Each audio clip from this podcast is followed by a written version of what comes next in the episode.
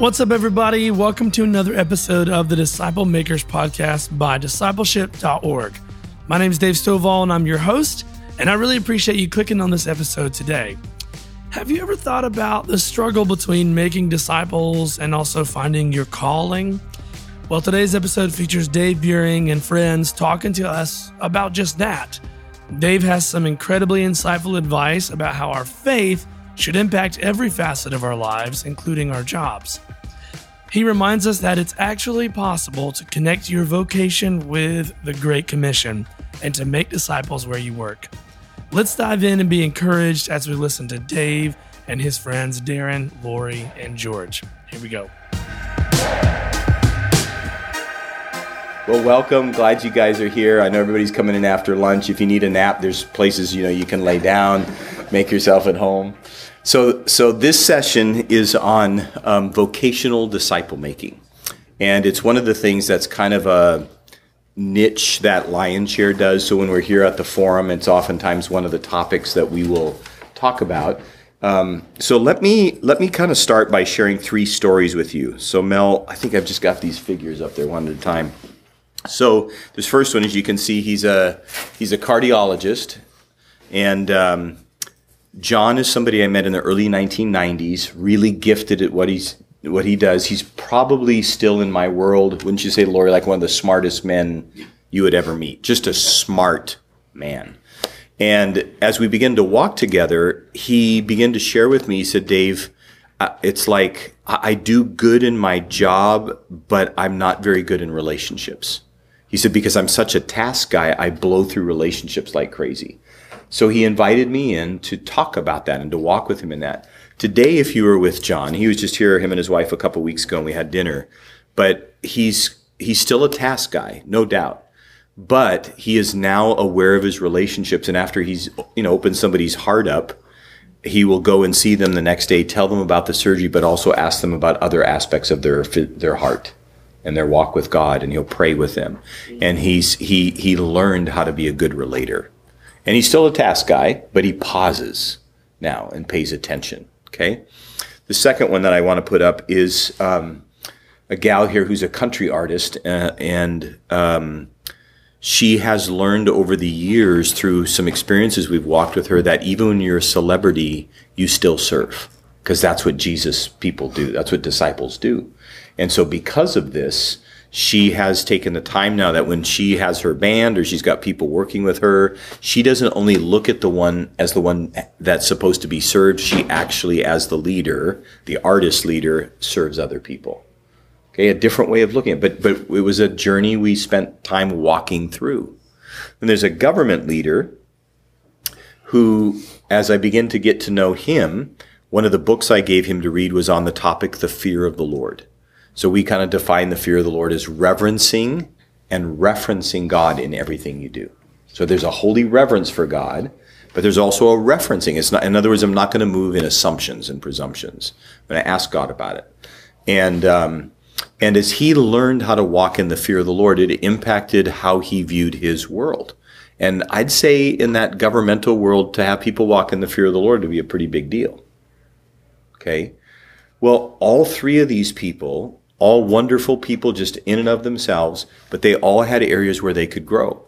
Because they had a disciple maker in their life, it transformed the way not only they lived their lives, but the way they dealt, dealt with their vocation. Okay? And oftentimes we separate those things, and we should not separate those things because the ways of God or how God wants us to go about doing things, the ways of God, they apply to every single thing we do. All right? And so I just I just want you to be aware of that. So let me just throw a few things up here for you. The difference made in the lives of these people is that they had a further along follower of Jesus, deliberately disciple them in the ways of God, both personally and vocationally. Okay, personally, how does this truth affect you personally or spiritually? How does this affect you vocationally? Okay, uh, we are where we are where we are today as a people and as a nation because of the church's lack of engagement with obeying the great commission of Jesus to make disciples. Therefore, we have fewer disciples of Jesus walking the planet whose character reflects Jesus's, whose ways of doing things reference his, and whose life mission includes his mission of making disciples. And so if you want to make an impact upon society, it goes back to disciple making. Okay? So think about this with me. Jesus asked his disciples to reproduce his character, his ways, and his mission in others who would follow him. This allows disciples to carry the heart, attitudes, words, and actions of Jesus into every setting and situation of life they find themselves in. This includes families, relationships, and within their vocations. We often use words like work, job, profession, career, occupation, and vocation, thinking they all mean the same thing. However, the word calling is rooted in the, the Latin word vocatio, from which we get in English the word vocation. Jesus has intended that our vocation be a primary way of expressing our calling. I want you to think about that. Like, like, do you realize the Lord made you and wired you a certain way? Like the guy that deals with my car, like when he pops the hood and looks at it, he just sees it in a way that I don't. And he, and he could take stuff out and replace this and that. And Dave, if you need this, you got, you know, and that's how he's made. That's how he's wired. People who are salespeople, like George over here, you'll meet George in a few minutes. George relationally connects with people, but he also looks to meet a need in their life. Not just as a sales guy to make money, but how could I meet a real need in their life with what I have to offer? Okay? That's a that's a godly way to look at business. Often tee up business guys purposely by saying, "Hey, what's your bottom line?" And you know what they'll do is they'll say, "Ah, next this year it's going to be 1.75 million." I'll say, "No, no, no, no, no, not financial bottom line. As a follower of Jesus, what's your bottom line?" And they'll look at me and go, "What do you mean?" And, I, and I'd say, "You know, this whole thing that we call customer service. Do you realize that's actually a biblical thing? That if you serve people well, they'll come back and drink at your well over and over and over again. But the motive is not making money. The motive is serving people well. That's a Jesus concept. That's a disciple making thing. But see, if we don't disciple business leaders to think that way, they won't think that way, right? And so that's that's part of the dynamic that's in play. So the vocations aren't just places where we work and get paid. They're meant to reflect and display various aspects of God's character through our lives as we do what we do. It's a very practical way for each of us to bring glory to God. Okay? So, vocational disciple making is developing disciples of Jesus who reflect his character, walk in his ways, and participate in his mission in and through their vocation. So, when on the job, are our motivations, attitudes, words, and actions reflective of Jesus? So, like, for example, are, are we the kind of person that when our boss is around, we're all good, but when the boss is not there, do we, are we the first one to rip into the boss? Because that doesn't, and, and yet they know you love Jesus. That, that doesn't play very well. Like, does our, does our motivations and our words and our actions reflect Jesus on the job? Are the, the quality and excellence of your work? Or do you just do things half? Why? Cause, yeah, nobody's really holding me accountable, so I'm just going to kind of do what I need to do and get paid and get like that. That is not an attitude of Jesus at all. All right. Are you uh, are you relating to the people you work with the way Jesus did? Like like the number one thing for me in my own experience has been if we improve relating better to people, it changes a lot. And see, so like because let me put it this way because God is the best relator in the universe, we as his people should be the best relators on the planet. Period. Whether you're a task person or you're naturally related, it doesn't matter. Are you a good relator? And here's how you can ask your spouse, ask your kids, ask your friends, ask those that maybe aren't so much your friends, like, are you a good relator? Because it's not an option as a follower of Jesus. We gotta be good relators. And I think some of the issues going on in our land are because we don't know how to relate well. Like we're dealing with social issues like crazy. Guys, the government's not going to solve that problem. The church has to solve that. But we got to get it together and learn to love each other, serve each other, understand each other, walk with each other, befriend each other, enjoy each other. See? Are you a good relator? Can I just again submit to you that's not a that's not an optional thing as a follower of Jesus. If we're going to reflect Him, we got to be a good relator to people, which means being present for them, which means listening so you understand, which means communicating in a way that they understand what you're, doing. you know? Guys, tracking with me? So imagine how vocational disciple making could transform how a government leader governs, a medical professional serves, a scientist observes and measures, a business leader treats their employees and customers. How differently might the world look if the godly parent, educator, artist, musician, athlete, news anchor, techie, farmer, disaster relief worker, and cause driven activist carried within them the character, ways, and mission of Jesus? Walking as disciples of Jesus means every area of our lives has been yielded to his lordship, including what we do to get paid during a certain 40 to 50 hours each week. Our vocation is tied to the kingdom of God. What do you do for a living? I'm a driver. Nice. And, and do business. Nice. So, uh, do you drive truck local or do you have to go all over the country? Nice. Very good. What, what other vocations do we have in here? Besides, uh, who's pastors? Wave at me. Okay, so we got you guys covered. What about the rest of you? What do you do? Construction, Construction? Like homes? anything. Anything Residential, that needs to be built, you do it. Yeah. That's More awesome. model, yeah. Nice. What else? Chief financial officer. Ah, CFO. Nice. Okay. What else? I manufacture products for Amazon. Ah, what kind of products? Anything. Anything. It's like you guys should get together. Just any space needed to build and nice. Okay, well, I just, you know, Mel, what do you do? Digital marketing. So digital marketing. So I, I just want us to realize that, you know, God, like when you were in mom's womb, like God made you with certain abilities to do certain things.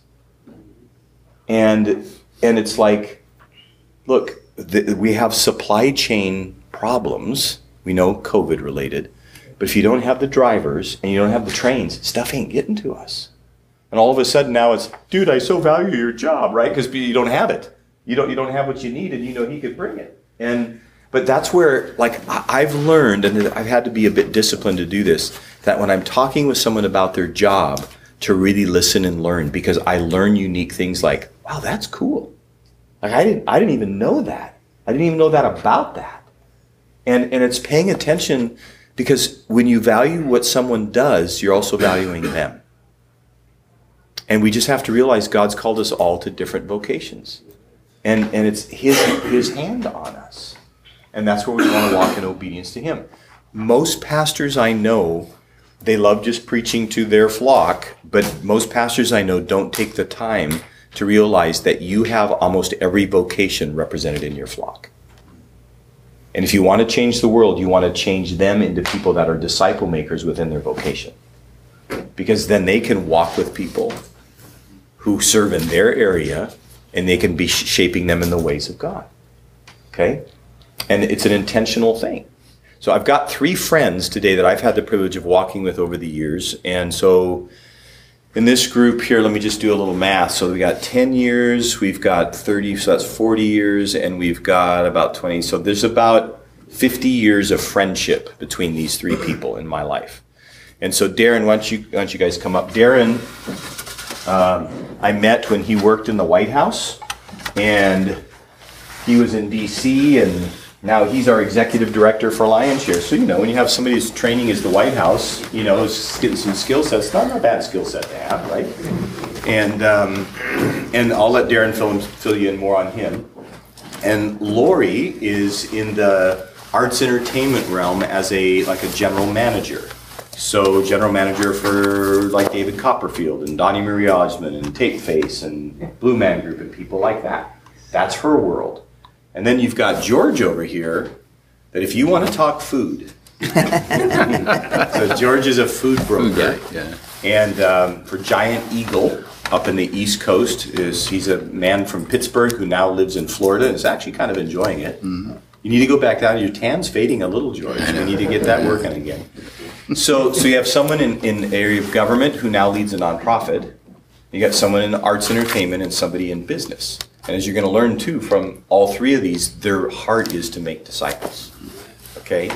So why don't you each just kind of round out what you, what you've done, kind of based on what I just said, build around that, so they just kind of understand a little bit more from you what you've been doing. Want me to go first? Yeah, why don't you go first?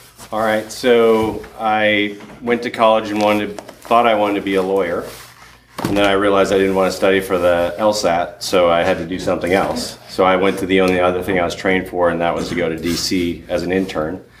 I worked on Capitol Hill, uh, ended up working on in politics. So I, I differentiate politics and government because there's a lot of similarities, but politics is a blood sport, and the government can be, but it's a much different game. And so I worked on a, George W. Bush's presidential campaign and uh, did various political jobs around the country, worked in over 30 states, and then uh, lobbied in DC. I'm saying a lot of words that are triggers for people, so please forgive me. Politics, lobbying, government, you know, everybody hates me now. Um, so I, I got to lobby uh, in state governments, which was fascinating. So I got to see kind of every area of it. And then luckily, God called me out of that to work with Dave. Yeah, so he's So- our executive director for Lionshare now. So Darren, yeah, that's awesome. Laurie. Hi, Laurie Frey. I'm from Cleveland, Ohio, which kind of seems a little weird to be in arts and entertainment. Um, but worked in New York on Broadway. I have my master's in theater directing and uh, thought I wanted to direct until I started working with actors. And God clearly showed me that I did not have the temperament. So I was like, oh, but I'm really good at a 360 seeing everything, which led me into general management, which is all the money side. So I also fall kind of in a business realm, making sure everything's handled properly, and the relational side with the creatives. So I live in both worlds. Also created a musical at a cancer journey 20 years ago. So there's a musical about it, and then wrote a book. Um, but love discipling in the arts, and I'm excited about that. George. Okay, well, uh, I graduated college with a teaching degree, but there were no teaching jobs. So I started a career in retail, and uh, I got introduced to sales guys, and they looked like they were having a lot more fun than us retail guys. so uh, I hooked up with a company called Lenox China, uh, so a consumer product, and then from there, Samsonite luggage. And from there, I got into advertising for a dozen years. So I went from tangible products to intangible products, and then uh, most recently in food, which is a perishable product. and uh, uh, I was president of a, a- of a company, and uh, that company folded. I started my own. So for the last six years, I've had my own company. And uh, we, what we do, uh, we're a food, we're technically called a food broker. So uh, we're the sales and marketing arm of food companies, people that make the food that would like to have it in the grocery stores. So I represent a ham company, a turkey company, a chicken company. We're in the perishable arena. So you can imagine with uh, you know with COVID and the supply chain, we've got all kinds of issues and challenges. So, uh, but uh, that's what I do. You know, I market uh, uh, products that uh, they would like to have in grocery stores. As Dave mentioned, Giant Eagle's our biggest customer. They have 220 stores in Western Pennsylvania and Ohio. And I'm in Florida, and COVID has allowed me to do that because you can do so much electronically there. But it's hard to convince my friends I'm working full time when I'm in Florida. Yeah. so Jason's Deli today, did the ham and turkey that we had, did that come from your hands at all, George? No, I did not have any responsibility for that. just was checking. All right. So let me ask you this question. Um, so just kind of think of that vocation, you know, that we've talked about that you were in or are in. Like, why do you think it's important that we disciple people in these vocations? Like, what are the like followers of Jesus, but like, what are the vulnerable points or what are the swings and misses that we're dealing with? Like, maybe Darren, just start us again. You know, in politics and government. I mean, we all kind of know there's it's just a mess out there. Yeah. But like, when you think of this, or, or we could ask it this way too: like, if a young government leader was present and they were just saying, "Come on, Darren, grow me, give it to me." Like, what are the things that you think are important that need to be passed on? Yeah, the first thing I'm going to say is when I was in politics and government became a Christian, I essentially asked somebody to disciple me, not knowing what that was in an email. And I remember it clearly. I can still see the email, and there was no response. And then I met Dave, and I, God had Christians around me, but Dave was the one who stepped in and said, "All right, you, I'm your 3 a.m. phone call, right? You know, I, you know, you you have a crisis, you can call me." So that's why I was able to do this, and it, you know, it was over time. Because in politics, you're ch- you're trained to go for the throat, and it's it's it's just the way it is. It's like you're going to get the win. Yeah, and and what I loved about politics is there was a beginning and the end, and you know whether you won or lost. So, back to what you asked me exactly. Yeah, just um, like like what are the areas out there Yeah. And like that you see need discipleship in your vocation? Yeah, so I think it's just figuring out kind of there's a lot of gray area in politics and, and in government too. And the way I explain it is, you know, if something is in the gray area, I used to call my attorney and say, hey, can we do this? And then after you do that, usually if you would just go into action and execute that, you've calculated risks, you're good. But with one particular incident um, that I can think of that we've talked about, Dave, and you remember, I had somebody come to me and I was like, okay, my lawyer says I can do it. I know that, you know, we'll be fine in the end, but it didn't feel right. So I had to pass on something that was, could have changed a race. And it was legal, according to my lawyer, but I was like, I just can't go home and look my wife and kids in the eye and say, hey, yeah, I did a great job today for God. And, you know, and I, and I had to come to the realization that ultimately who is, is supposed to win is who God lets win or, you know, chooses to win, however you want to look at it. So whatever I do, legal or illegal, doesn't matter. I just have to be faithful, and I want to be able to go home and look at look at my wife and kids in the eyes, and particularly people who are running for office. Some friends of mine who have and won and lost. I tell I just drive that point home and just say, hey, at the end of the day, you're the one who has to answer your wife and kids and say, hey, I did this right. And if you lose, you lose. If you win, you win, and that's just what it's like. And you just got to do it that way, and then you won't regret it. So it comes back to issues of the heart. Yeah, and the ways of God. Yeah. Yeah. Yeah. So think about that. Like you wonder how many people run for government with that kind of thinking in mind. You know, or is it just call, like so Darren tell the story, the pieces that I'll tee up for Yeah. it where remember you called me this feels like late before 2010s you know so late 2000s and you had an opportunity that would have been kind of a ladder climbing thing but you knew a friend that was climbing that same ladder do you know what i'm talking about No, I don't. There's been so many examples. Where I so so so I'll finish the story. So so I remember Darren calling me and said, "So there's this one position. Right. I am qualified for it. I could go after it, but I also have a colleague of mine who could go after it. And after praying, it was like like my counsel was just you know pray, just see what the Lord's saying. And Darren called me and said, "I feel like the Lord told me to step out of that, Yeah. and that I need to just be able to back off of that because I think He's the right person. Like who does that? yeah, and it's hard when you have 17 jobs in 17 years Yeah, to remember which one that was. Yeah, yeah, yeah, yeah. But but see, but again, if you have godly people, and so Darren's Right. trying to go, you know,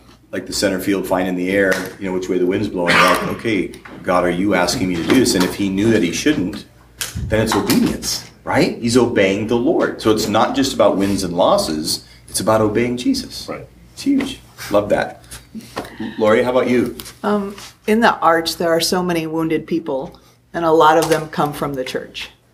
So for me, I always try to make sure that my character is in the right way. So one example I can give is we've done my musical in New York, and the, everybody went out afterwards, and the person who played my role is a Broadway lead. Um, she's a star, and she's amazing. And we're about two hours into just hanging out afterwards, and she just looked at me and she said, "Why are you here?" I said, What do you mean? She goes, Why are you here?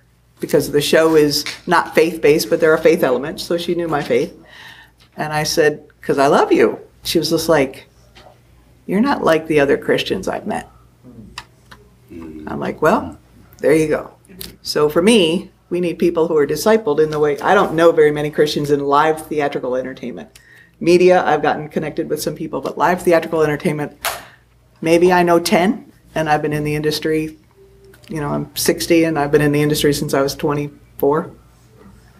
So, one, we need more. They need to Like step 10 up. Christians. That's about Oh, all yeah. we know. Yeah, that are actually active in live theater. Um, so they either need to step up and be more vocal, um, you know, and just do that to just love them because they don't know what it is to be loved. They're condemned a lot. So, um, you know, there's uh, the discipleship that we do, there's relationships, there's hearing the voice of God, all those kinds of things, knowing that they're special and not just being used for their talent. That they, you know, that I listen to them, I care about them as a person and not just be like, so can you do this for me? Like looking past that and only looking at their talent to see where they are and how I can help them. Yeah, that's huge. Like, just think about that. Think about how that shapes an artist to think, think mm-hmm. about what that creates in them, the kind of person they want to be, and to reflect to others. That's huge. George, how about you?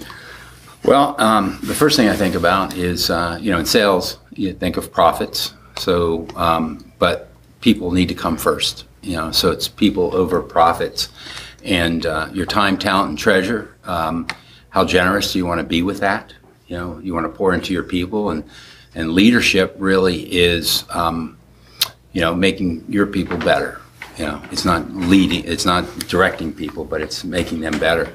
So, um, uh, I have a couple, you know, several stories. I don't know if we want to get into Yeah. those, but uh, Yeah, I was no. going to say, why don't you start us on that, George, by Okay. sharing some stories of lives, Yeah. maybe within the arenas you've served that you've impacted. Yeah, yeah, yeah. The uh, um, I actually uh, um, Dave discipled our pastor Kent Chevalier, and uh, when I joined uh, our church up in Pittsburgh, uh, Kent discipled me, and uh, I had never uh, discipled anybody up at that point. This was about ten years ago.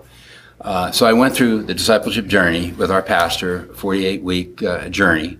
And uh, it was time for me, you know, because Jesus said, go make disciples. And the pastor just poured into me for a better part of a year. And it's like, I don't have a choice. I got to do this. And, uh, you know, initially it's a little uncomfortable because anytime you do something you've never been, you've never done before. Um, so I now need to get, so I talked to some of the guys at the gym, some business people. So to make this part of the story uh, short is uh, I put a, a group of 10 business guys together and we journeyed together. One of the guys that I put in the group was an employee of mine. Um, his name is Bobby. And Bobby was a member of the church, never was ever interested in men's groups or small groups. And, but he, he came alongside and he, and he journeyed with me. Uh, in fact, came back the following year and, and it was got involved in leadership and, and helping disciple others. Um, years later, I said, Bobby, I said, what was it that really uh, that you made a decision? And he pointed to me, and I said, okay, what did I say? And he goes, no, he says, uh, I saw a change in you. And that really hit my heart right there because um, it was something that I was doing that I didn't even notice. You know, God working in you and what what was happening is uh, my, our business, my business, was going through a lot of difficult things, and he saw how I was handling difficult situations, um, and, uh, and and that really caught his attention. And he wanted, he says, whatever you got, I want some of that. And I didn't I didn't find that out until years later, but it's it, it's a great testimony to the power of discipleship. Mine would be um, I'll come back with another story. Yeah, that's great. Gina is a woman based in DC, and she books the talent for the one of the most liberal radio shows in the country. So her job is to ideally get them firing at each other, so you get better ratings, so you can get the clips and the everything all over the place. Um, so as she started in the discipleship stuff, loved the Lord, but isn't quite sure how it all works. Um, and it uh, simultaneously in a relationship that when she told me about it, uh, the first thing out of my mouth that I wanted to say was, "Ugh, horrible," and I didn't. But as she was going through it with her job, she's like, "I'm not sure why God has me in here," and now she's also doing a, a job in New York for a marketing department. So she is A-type personality, super talented. And she's like, I just don't, not sure if I'm supposed to be here or why I'm here. So we started talking about um, hearing the voice of God, like how do you hear and understand? And as we went through that chapter, the revelation was coming to her, and she was like, I'm not supposed to be in this relationship. I'm like, no. She goes, no. So then I had to walk her. Once she did that, she was like, you know, would come back and say, how do I do this kindly? Because he's a great guy, but I should not, this is not where my future is going, and those types of things. So there are real life situations where, you know, it didn't deal with her vocation, but it would have impact her life for a very long time if she had kept going through that. So again, we learn in relationships how do you, you know, when do you say things, when do you not? How is it, you know, biblically? And so we're still walking that through. So I've got, and now she's going to do Dave's um, leadership journey in, you know, January to June, so that as a leader she can be like, okay, so we're going to go through discipleship, and we've done it for about a year, and she'll be finished up with, you know, most of the chapters, and then she'll learn from a leader to go, oh, in my platform, what does that actually mean? Hey, I hope you've been enjoying this episode so far. I wanted to take just a second to tell you about the discipleship.org collective. It's an online community designed for disciples and disciple makers. And if you're a follower of Jesus, then you fit in one or both of those categories. And we made this website with your needs in mind. The website itself is super cool because it's like stepping into a virtual church building. There's a welcome center, an auditorium for main events, and even some classrooms. Right now, you can get free access to this collective where we provide weekly webinars, we've got ebooks, and even disciple making assessments for you and also your whole church. And don't mistake this for just a website, it's actually a community for disciple makers. Basic membership is free, but there's also a premium access option that includes courses, certifications, and online gatherings with other leaders from around the world. So go to discipleship.org slash collective and sign up for your free membership today. So I'll talk about Anna, who is one of my assistants, and uh, she, I was in a difficult job, and not that they all weren't, but this is right up there. Yeah. It was later in my career, and I was in a situation where I needed a trusted person in my corner. So she is my assistant. She sat outside my office. I ended up getting her through one of our former board members, who she had been gone through part of a discipleship journey. And I took the opportunity once I hired her and learned that she was coachable and trustworthy. I would pull her aside at times and be like, okay, this is what really happened. Or there'd be instances where I would just need a break and I'd have to go into my office and work and close the door. And I would say, okay, only if these three people call, interrupt me because I just need to get my head clear. So I could go to her and teach her about what I had learned over my whole career mm-hmm. and put it into context. And this is my favorite part of the story, and I'll try to get through it. I, I- fast forward, she was getting married, and my wife and I went to the wedding, and the the mother of the bride is giving her speech, and she talks about me. And I'm like, whoa, like, you know, you're not supposed to be like in the audience, you're not in the wedding. And she was praising me and then another couple who lived in her building. And I, I mean, I was just, it was Yeah. awesome. And it just shows if you invest in someone relationally, you take the time to explain why you're doing what you're doing because it could be very confusing with the politics and Yeah. you know personalities going on that I just felt like I could teach her at a very personal level so that she could get the context for it. So Yeah, that's awesome. yeah, it's So you, what started as a work thing ended up spilling into just her personal life Yeah, as and well. and because she was a female, like all the females who worked for me, especially in a situation like that, immediately after they got the job, I made sure they had a relationship with my wife outside of her working for me. We'd have them over Yeah. for dinner because I never wanted there to be any error of anything. Because I mean, I had to talk to them about personnel decisions, and sometimes I would actually have to shut the door. But I would always ask them, "Are you comfortable with this? I need to shut the door for ten minutes, and we're going to talk about this." And if they said yes, I'd shut the door. But then when that private conversation was over, I'd open the door. And you, and that was something that I was, and you know, my wife Sonia, and, and she appreciated that, and she knew that was her job. Go make a relationship with Anna or whoever was Yeah. in working that closely with me, just because I wasn't gonna have any question there as much as I could. So. Yeah, and that's a good principle to operate on. I do this. This is my wife Cheryl here, and you know, if there's a relationship that we have with a lady who's a part of things, or like we had a country artist who was in need a few months ago, and she called, said, "Can I come to the office now?" And Darren was gone; he's often in the office. Laura wasn't there yet. Laura wasn't there yet, and uh, so I called Cheryl. Cheryl was up to something else, but could flex, and so she made her way over the office. We're just trying, just trying to be wise, right? And so that needs to carry into our professional worlds as well. It's just okay, what's wisdom here? And it's great because there's been times in my life that you know I've gone to Cheryl and said, "Honey, what, how do you feel about this lady doing this or this?" And she she's looked at me and she said, "Honey, I know you don't know this. It was kind of like you're clueless. But she has eyes for you." And you kind of go, "What?" But and she's right.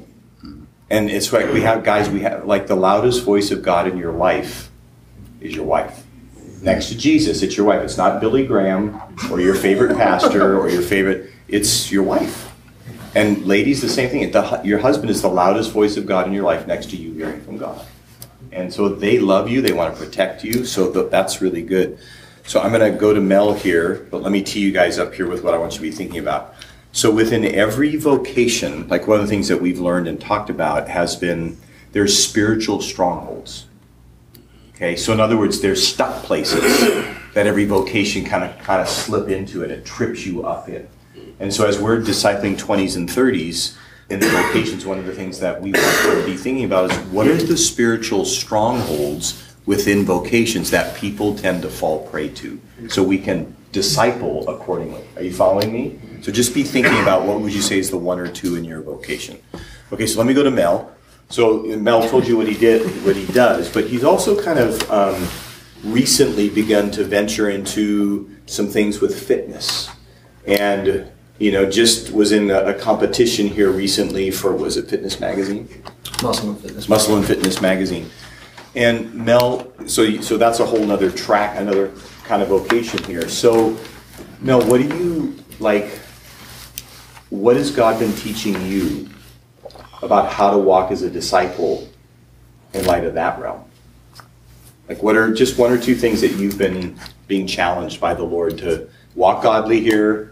Whether it's attitudinally, whether it's um, don't do this, do this, whether it's, you know, more heart issues, like what, what are things the Lord's been instructing you and teaching you in light of kind of this new venture you're in? Yeah, I think the biggest, one, one biggest Yeah. thing, Feel free to come on out here so they can sound hear you better. one of the biggest things has been, um, um, to just be mindful of my surroundings. So I've been at my current gym a few years and, you know, I go in and, and do my own thing and, you know, sometimes I make conversation with people and, you know, most of the time I'm just doing my own thing. Well, this competition was social media based. And so you had to get people to vote for you to win. And of course, you post videos and things of that nature. And so I had to, it kind of forced me into conversations with some of the people there at the gym. And quite a few of them are a little younger than me. But what I didn't realize uh, over the course of the competition was how much they had been watching me. Um, they didn't know anything about my faith. They didn't know anything like that. Uh, but they had just been watching me, and it was mostly for the athletic, um, you know, what I was doing athletically. But when for some of the ones I did have conversations with, you know, like one guy told me, "You are one of the nicest people I ever met," and our conversations had not gone any further than you know small talk, right?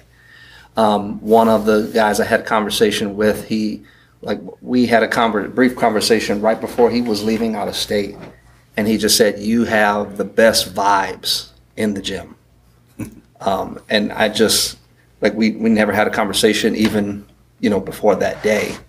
Um, you know, one of them, and and and then as we would have conversations about you know votes and things like that, there were just little little things, little things. One of them, he said, "Dude, you're you're the goat," right?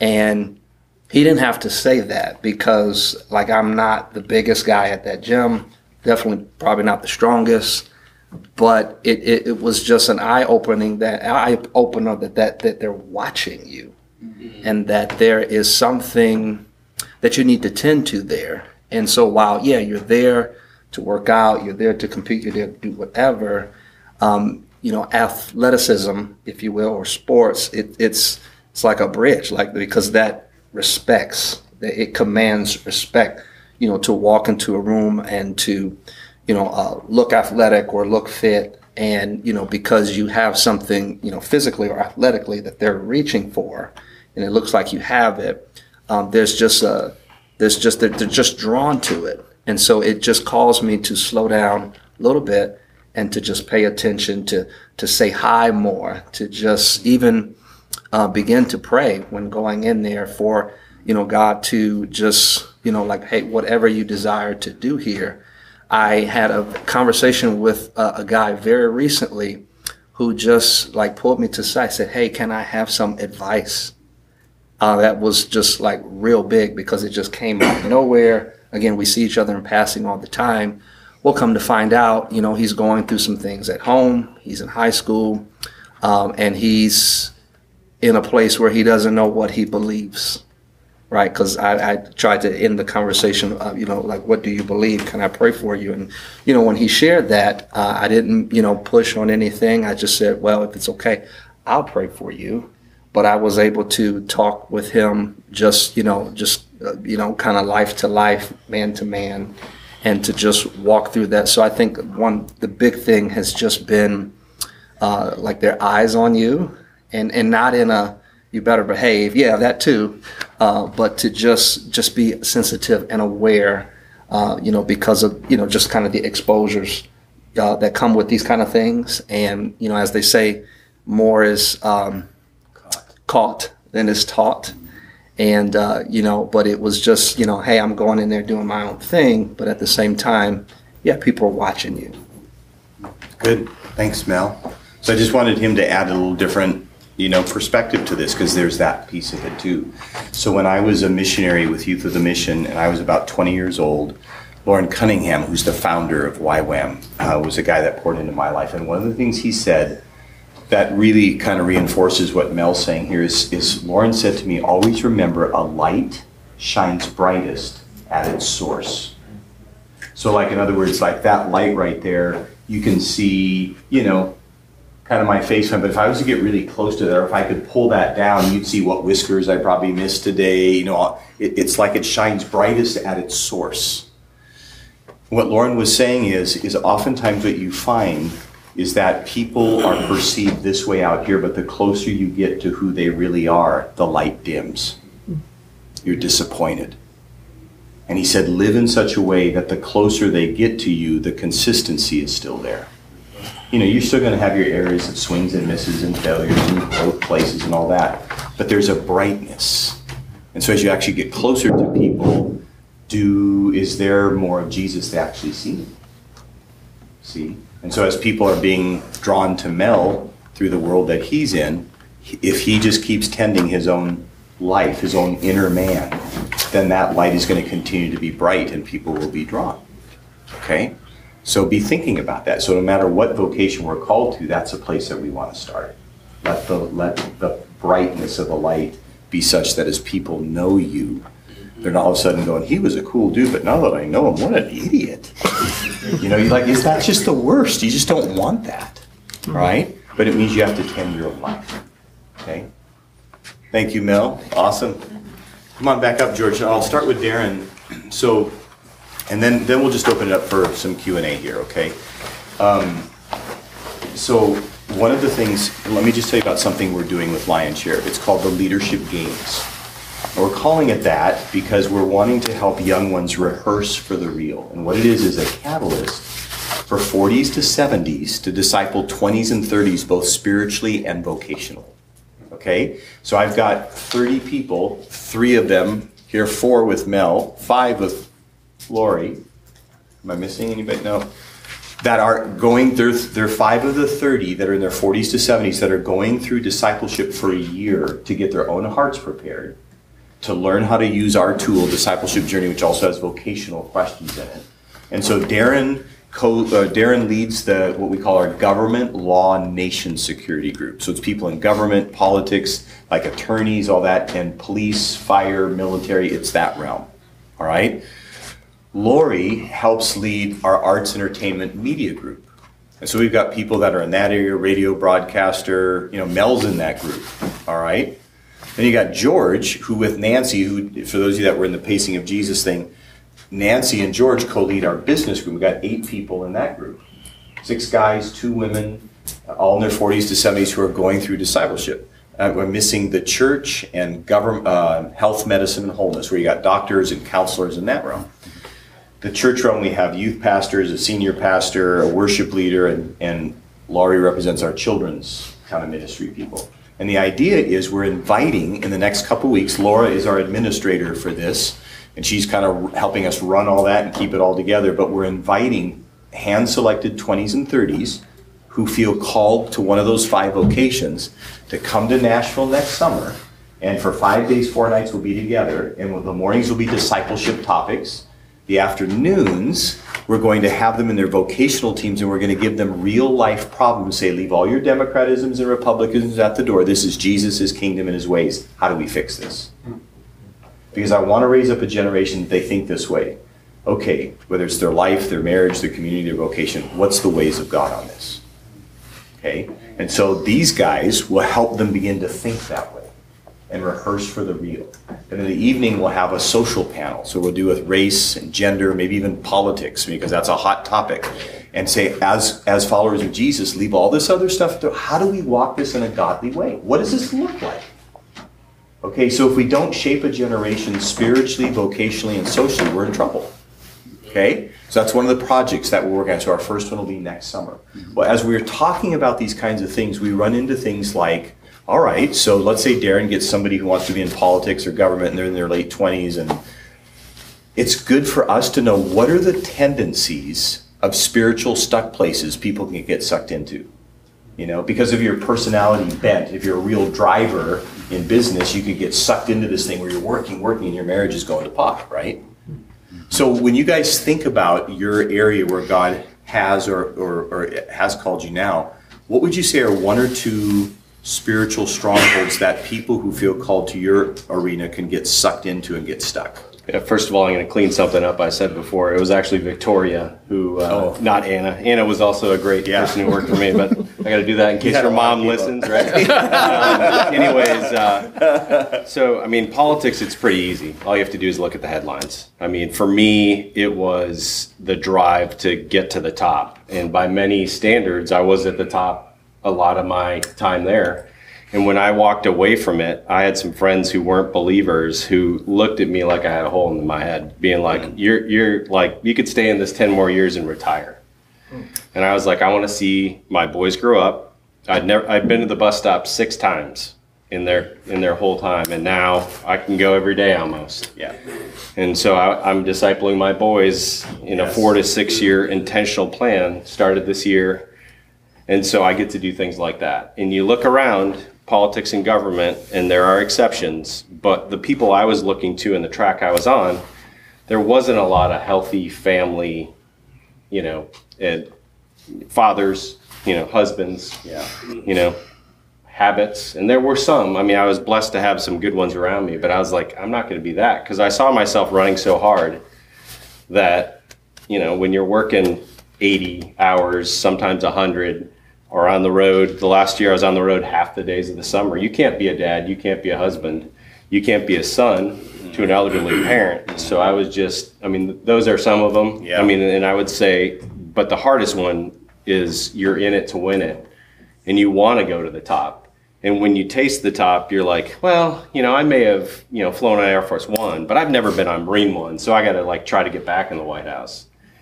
And when I walked out of that building, I knew chances are I may never walk back in here, and I was okay with it. Yeah. So Yeah. And another one, you know, like in, in this realm can be pride. yeah, You know, that you get caught up in the pride of the whole thing. If you've never been to DC or just taken the time to kind of give the spiritual temperature, there's this thing that Yeah. kind of sucks you in of pride and power. And the big one that I know people there have said, but the key to all that, Dave, is knowledge. It's what you know and who you know. And so all of a sudden you get snared in that game. You often don't know how to get out of it. See, so those are places like if Darren's walking with a 28 year old that says, I want to be that someday, he can start preparing now to say, This is the landmines, steer clear. Isn't that awesome? So we can have godly leaders that look different. and the way I say it is, a lot of people start believing their own press releases, you know, and it's true. And Potomac fever is real. And the one of the things that helped me, other than just Dave, was getting out of DC. And the same thing can happen to state cup capital or a Yeah. city government or whatever. But you've got to have perspective that's outside of the Yeah. world that you're in because Yeah. it's, I mean, it's crazy town. Yeah. Yeah. How about arts entertainment? What do you say there, Laurie? Yeah, you had just mentioned pride, so that's the obvious one because they just, you know, they don't want a platform, they want stardom. Um, but on the reverse of that is that their identities are all whacked. Like they're wounded, they're, so sometimes the pride is just covering up for some things that have happened in their past and I'm not really that special, but I'm going to prove that I'm special and I can do this really well. And you don't uh, necessarily know where that's all coming from. So I would say that is it because, you know, they can go, as you know, in the headlines, the best, most talented people then have mental illness and, no, you know, most people don't know about it and then they're gone in a blink. Um, so to really pay attention and be like, you know, I really try to have a pulse on that to be like, are you okay? I have an artist now um, that I work with that I'm always checking in with them and going, how you doing? It's a rough week. Okay. You know, so I know how to pray accordingly and I can tell when his highs and lows and kind of tracking that. So Yeah, another one I have found in that area in walking with artists here in Nashville is they would not label it this way, but it can be self-adulation. yeah. And it's and it's because and, and you know we don't know for sure if this is accurate but you know like in ezekiel it gives us some hints of lucifer and the possibility that lucifer may have been you know um, the leader of worship in heaven because of the way pipes and organ things that ezekiel says were built into him and you know and, and there's not enough to kind of land on that but you know in theory it's like okay so what if god actually made this? Because remember in isaiah 14 he gets caught up with himself. I will ascend and be like the most high. And all of a sudden there's this self he sees himself i will be like god. Mm-hmm. And and then we have a social media world that totally feeds that. And and then you know when it comes to you know just like being a, a spouse at home and honey could you please could you just go please change our fifth baby's diaper? Don't you understand who i am? I want a grammy. Don't you see it sitting right there honey on the shelf? I don't clean diaper. And so you can get caught in that. It's like oh my gosh. But see that's a subtle stronghold that if we on the front end can say hey by the way humility choose humility. And you disciple them in that they can avoid that whole trap okay? George what about business? What would you see as a stronghold or two people can get stuck in Uh, money, money, money. you know, uh, as a matter of fact, when I became a sales manager um, after I had a, a successful sales career, I was told to hire people that were money motivated. Well, people that are money motivated have a tendency to take shortcuts and uh, and don't really care as much about people. And one of the things that we, we, we teach here is that um, you know focus uh, um, since we're discipling 20s and 30s, focus on what God's doing in you before He's working through you. And um, uh, the other thing is that what's the difference between success and significance? You know, do people look at you and say, uh, do they think of you as what you've accomplished for yourself or what you've accomplished for others? You know, these are these are things where, where actually, where if you live a significant life like what you've accomplished in others, that is success. That that, that is that is success. But um, you know, I, I think it, it, when someone in business, a young person, they, they want to be, you know, to the top right away. You know, they're going to push everybody out of the way. They, regardless of what it takes, they're going to get there. Well, there's a thing called honoring people, you know, and, uh, you know, in, in Ro- what, Romans 12, uh, 10, you know, outdo one another showing honor, you know, and uh, we honor people because of their character. We, we honor people because of their performance, but ultimately, uh, we honor everybody because of the intrinsic value that Christ shed his blood for that person. So, uh, so destroying people on your way to the top is not, you know, God's way. So um, I would say those were some of the Yeah, that's great. So we just have a few minutes left. Like questions? Any questions that you guys have, just as we're talking, that are kind of bubbling up in you, or that you just would like to ask? Yeah. Yes, sir. Um, um, how would you encourage someone without making them feel guilty to move from sort of a passive um, attitude in the workplace about being a Christian, being a little more intentional, especially if they're busy? I mean, what I, I mean, I'll jump in just because you had had another go. question that I want to answer. Yeah. Um, if you're in a church, you know how you commission missionaries? Dedicate time to the vocations because we're all missionaries, no matter whether you want it or not. And when you empower people from the front of the church and tell them that they're missionaries in what they do, they'll rise up and they'll do it. Not exactly an answer to your question, but close, maybe. I'll let George. What, what we, the, the question was, how do you encourage people to disciple within their let's say vocation? our peers, um, like our peers are teachers, they're Yeah. tired, Yeah. they're a married couple. And I asked them like, how do you view your ministry in the workplace? And they got defensive because they're tired and they're like, well, I'm doing it. I'm just going and being. And I don't know if there's that much intention behind Mm, their actions in the workplace. And so I think they felt a little guilty. I didn't want to make them feel that way, but I did want to urge them to be a little more purposeful. Yeah, I, think a lot has to do with what, what we, how we speak. You know, like if we have a good experience, we give God the glory. You know, for that, and uh, as opposed to look what I've accomplished, but look what God's done through me. Um, uh, you know, the um, boy, uh, the best thing I can think of is the more you speak along those terms, um, people get it because that becomes you, you're just becoming who you are. Um, uh, the, the story I was going to tell you, and I don't know, we have, do we have to? I'll tell- Okay. Uh, my number one customer, okay, her name's Jen. Uh, she's the ham company. Uh, we do about five million pounds, so we do a lot of business there. Um, she gave me a wonderful compliment about my organization because I am an organized guy, and I say, "Well, thank you. God gives us differently, you know, gives us differently." Um, and I, I, they let me roam the lobby and the atrium at church because I'm a guest services guy. But guess that, guess what? They won't give me a microphone and let me sing.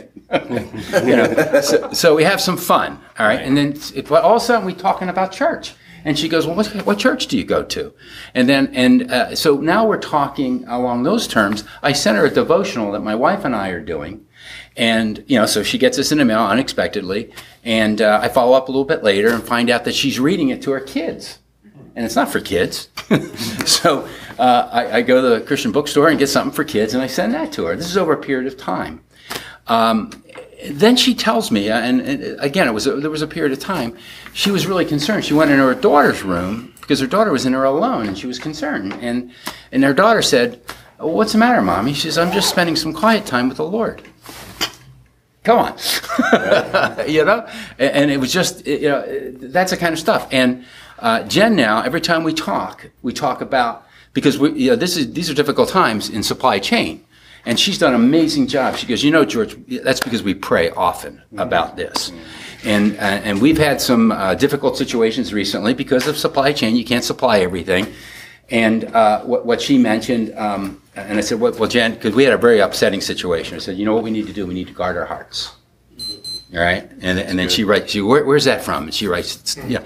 And this isn't face to face; this is on the phone because she's in uh, New Jersey and I'm in Florida. You know, where we're having these conversations. Uh, just this last Friday, we had a very difficult situation, and she said to me, "Let's pray about it over the weekend. We'll talk Monday." All right. Awesome. All started with sending a devotional or uh, taking a compliment and giving God the glory. It's a process. Yeah, you know, it's that's just who good. you are. That's But good. that's your giftedness as a salesman. You send Yeah. a thing, you follow up. That's what I'm hearing is like how you're gifted, God's using you. Yeah. That's right. That- That's what I want to know. That's a great- And our men, our men and women in our church who are business leaders. Yeah. That's great. So mm-hmm. that, that's, I'm, that's what I'm hearing is mm-hmm. your gift was used Yeah. in your work. Yeah, thank you. So I know you, you mentioned you're a president of a company, and it sounds like it's a, a larger company, but kind of from a, from a top-down perspective, uh, as a president, CFO, some sort of leader who has authority over others in the same company. Uh, if you can kind of maybe shift your gear toward the mind of a small business, think 40, 50 people. Well, How do you, as a boss, as a president, as a leader, how do you find intentional ways to disciple those that are under you and see you as an authority, perhaps a threat in their Yeah, mind? yeah. How, how do you how do you bridge that gap as a boss to the employees and disciple your employees? That, that's a great question. I, I was actually um, uh, a general manager of a, a, a very large company, international, Dun and Bradstreet. Uh, but I am now an owner of a small business. So I have eight employees. And I did have this wonderful idea that I was going to disciple everyone, you know, all at the same time. and, and, Yeah, maximizer. and, and then, and then, but then you need to hear from the Lord saying that's not a good idea, you know, uh, you know, because as a leader, as the owner of the company, you say we're going to get discipled, you know, like they got to be, you know, they got to want it. All right, we talk about faithful, available, servant-hearted, and teachable. All right, you disciple people that want to be discipled. This isn't evangelism. These are people that want to go with you. So uh, if I if I were a president of a big company, uh, I would make an opportunity 6:30 in the morning before work, if anybody's interested, and, and have some conversations over coffee and see where they are on their journey. And uh, you know, if they're ready to go with you, they'll go. But make sure they're committed. All right, this isn't a come. You know, everybody come. Try. It's difference between a Bible study and and discipleship. Big difference. There's a lot of Bible in discipleship, but you know, it's relational and it's what the Holy Spirit's revealing, as opposed to just reci- you know reciting scripture and so forth. So, but th- that's an excellent question. But that you know you, you do it off hours. You know, and say, hey guys, you know, uh, I'd like to invite you to my house. You know, so but they'll, but all of a sudden uh, they'll they'll say, what's he doing? You know, he's I don't know. You know, but I, I'm missing out. you know, so that's something that. Uh, Thank you, guys. Let me, give me 60 seconds and we're going to get you out of here. Uh, I just want to let you know if you're pastors, a great step that you can begin to take is start praying God, how do you want me to highlight the vocations in my church? Mm-hmm. And consider beginning, like you have a small groups, consider breaking your church into vocational small groups. It's an amazing thing that can begin to happen. Okay. Secondly, if you haven't seen this yet, you got a taste, you know, a 10% taste today of this book, The Great Opportunity Making Disciples of Jesus in Every Vocation. So you can get that here, you can get that at our table out there. But if you're if this is hitting you where you're at, this is a good read. It's an easy read for you. Uh, Discipleship Journey, which is our, our core tool, we just, uh, it's at, this is the 18th year it's been out, or 19th now, I guess we're starting. And um, we added a vocational question to each lesson. So it's very, so it's like the topics on honoring, we're gonna ask you the question, as a boss, how are you honoring those that work with you? If you're an employee, how do you honor those over you? And it lets them wrestle those questions. So these are two great resources to help you as it relates to vocational stuff. Okay? Thank you for the privilege of your time today. We're grateful. Let us know if we can answer any questions. All right? Thanks so much. Thank you. thank you.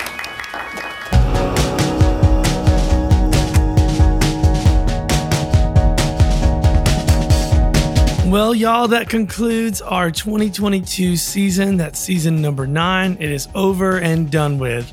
Thank you so much for being a listener of the Disciple Makers podcast. I hope to squeeze out one more little episode before the year is up, but I'm planning for this one to be the last one, so we shall see. We got some amazing things happening in 2023, including another National Disciple Making Forum, which is happening in Indianapolis, Indiana this year. You can go to discipleship.org to buy your tickets. And the longer you wait, the more it's going to cost to go. So make sure you go check it out now. We'll also have stuff going on at discipleship.org slash collective. We'll have shows going and all that kind of stuff. And we're working on a brand new season of our podcast for the next year as well. So thank you again for listening to this podcast. Thanks for supporting discipleship.org and coming to our events and watching our gatherings online. Well, I hope that you and your family will have a very Merry Christmas and a Happy New Year to go with it. And I pray that God's peace will rest upon you and your family as you enjoy this time, this holiday season. God bless you, and I'll see you in the new year.